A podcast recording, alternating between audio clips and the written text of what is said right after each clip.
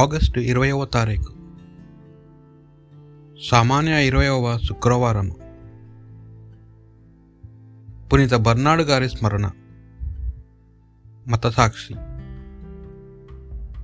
మొదటి పట్టణము రూతు గ్రంథం. న్యాయాధిపతులు పరిపాలన చేయు కాలమున దేశమున పెద్ద కరువు వచ్చెను. కనుక యూదా రాజమందలి బెత్లెహేములో నివసించునప్పుడు తన భార్యను తన 2 కుమారులను తీసుకొని మోవాబు దేశమునకు వలసపోయాను. ఎలిమెలకు చనిపోయాను. ఇక నవోమికి మిగిలినది 2 కుమారులు మాత్రమే. ఆ 2 మోవాబు యువతులను పెండ్లాడిరి. వారి పేర్లు ఓర్పు, రూతు. వారు ఆ దేశమున 10 ఏళ్ల పాటు జీవించిరి. ఆ పిమ్మట ఆ 2 కుమారులు కూడా మరణించిరి. ఆ విధముగా భర్త పుత్రులు గతింపగా నవోమి ఒంటరిగా మిగిలిపోయాను. ప్రభు ఇజ్రాయేల్ ప్రజలను కరుణించి వారి దేశమును పంటలు పండించినని విని ఆమెయు ఆమె కోడండ్రును మోవాబు నుండి వెళ్ళగోరిరి. ఆ మాటలకు వారు మరలా వెక్కి వెక్కి ఏడ్చిరి. అంతటా ఓరాపు వీడ్కోలు సూచనగా అత్తను ముద్దు పెట్టుకొని వెళ్ళిపోయాను. కాని రూతు మాత్రము నవోమిని వదిలిపెట్టదాయను. నవోమి కోడలిని, అమ్మ, నీ తోడి కోడలు తన బంధువుల యొద్దకు వెళ్ళిపోయినది. ఆమె తన జాతి జనుల దేవుని కొలుచును. మరి నీవు కూడా వెళ్ళి పోరాదు అని అడిగాను. కాని రూతు అత్తతో, నీవు నన్ను వెళ్ళిపోమని నిర్బంధం పెట్టవలదు. నేనును నీ వెంట వత్తును. నీవు వెళ్ళు చోటకునే నేనును వత్తును. నీవు వసించు చోటనే నేనును వసింతును. నీ బంధువులు నా బంధువులగుదురు, నీ దేవుడు నా దేవుడగును. నీవు మరణించు చోటనే నేనును మరణింతును. నిన్ను పాతిపెట్టు చోటనే నన్నును పాతి పెట్టెదరు.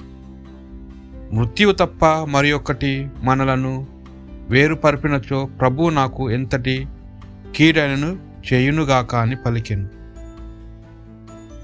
నవోమి, ఆమె కోడలు, మోయాబీయులు ఆడుపడుచునగు రూతు తిరిగి వచ్చిన వైనమిది. వారు యువ పంట కోతకు వచ్చు కాలమున బెత్లెహేమును చేరుకొనిరి. ఇది ప్రభువాక్. భక్తి కీర్తన. యాకోబు దేవుని అండగా బడిసినవాడు, తన ప్రభువైన దేవుని మీద ఆధారపడువాడు ధన్యుడు. ప్రభువు భూమాకాశ సముద్రములను వానిలోని సమస్త వస్తువులను చేసినవాడు. ఆయన తన ప్రాణములను నిలబెట్టుకొనును. ఆయన పీడితులకు న్యాయము చేకూర్చిపెట్టును. ఆకలిగొన్న వారికి ఆహారము పెట్టును. బందీలను చేర నుండి విడిపించును. గ్రుడ్డి వారికి చూపునొసుగును. కృంగిపోయిన వారిని లేవనెత్తును. సజ్జనులను ఆధారముతో చూచును. మన దేశమును వసించు పరదేశులను కాపాడును. వితంతువులను, అనాథ శిశువులను ఉద్ధరించును. దుర్మార్గులను పన్నాగములను భంగపరచును. ప్రభు కలకాలము పరిపాలించును. సియోను, నీ దేవుడు నిత్యము రాజపాలనము చేయును. మీరు ప్రభువును స్తుతింపుడు. సువార్త పట్టణము. పునీత మత్తయి గారి సువార్త. యేసు సద్దైకులు నోరు మూయించెనని పరిసయ్యులు విని వారు అచ్చటికి కూడి వచ్చిరి.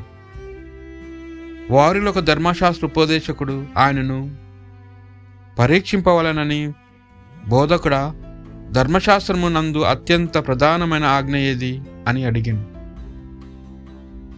అందుకు యేసు ప్రత్యుత్తరముగా, నీవు పూర్ణ హృదయముతో, పూర్ణ ఆత్మతోను, పూర్ణ మనసుతోనూ ప్రేమింపవలను. ఇది ముఖ్యమైన మొదటి ఆజ్ఞ. నిన్ను నీవు ప్రేమించుకున్నట్లే నీ పొరుగువానిని ప్రేమింపవలను అని రెండవ ఆజ్ఞ ఇట్టిదే.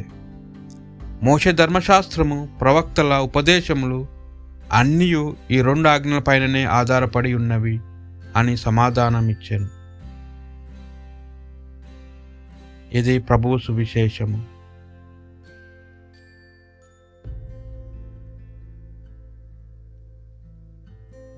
యేసుక్రీస్తు మనలను ప్రేమించినట్టు మనము కూడా ప్రేమిద్దామా? మనలో ఉన్న ప్రేమకు, యేసుకున్న ప్రేమకు మధ్య వ్యత్యాసం ఏమిటి? దేవుడు అనే పదానికి ఉన్న అర్థమే ప్రేమ. అందుకే దేవుడు మనకు ఇచ్చిన ఆజ్ఞలన్నీ ప్రేమాజ్ఞలే. ప్రేమకు వేరే బలం అంటూ ఏమీ లేదు. ప్రేమంటేనే బలం. అది అన్నిటినీ భరిస్తుంది.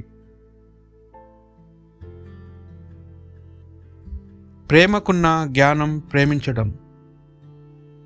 యేసు వలె ప్రేమించటానికి మనం ముఖ్యమైన విషయాలు నేర్చుకోవాలి. నిజాయితీ. ప్రేమలో నిజాయితీ ఉంటుంది. అది మనం చేసే వాగ్దానాలను అన్నిటినీ నెరవేరుస్తుంది. దేవుడు చేసిన వాగ్దానాలను నెరవేరుస్తున్నాడు. కారణం దేవుడు ప్రేమ. మనం దేవునికి చేసిన వాగ్దానాలు, భార్యాభర్తల మధ్యలో వాగ్దానాలు, కుటుంబం చుట్టూ ఉన్నవారు ఈ వాగ్దానాలను నెరవేర్చుతున్నామా? మన ప్రేమ నిజాయితీ అనే వస్త్రం ధరించినదా? క్షమాపణ.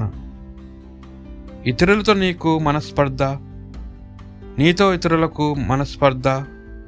నీవెవరిని క్షమించాలి, నిన్ను ఎవరు క్షమించాలి? నిజమైన ప్రేమలో ఆంక్షలు ఉండవు. ఆర్తి మాత్రమే ఉంటున్నది. ప్రేమ ఉన్న ఒంట్లో దేవుడుంటాడు. అందరినీ ప్రేమించటం అంటే యుద్ధం చేయటమే. అది నీతో నీవు, నీలో ఉన్న ఈ ప్రేమ వలన నీవు ఎవరో తెలుస్తున్నది. పొరుగువాడిని ప్రేమించటం కష్టం, కానీ నీలో ఉన్న ప్రేమను పంచే కొద్దీ అది పెరుగుతుంది, మహా వృక్షమవుతున్నది, ఒక అమ్మ అవుతున్నది.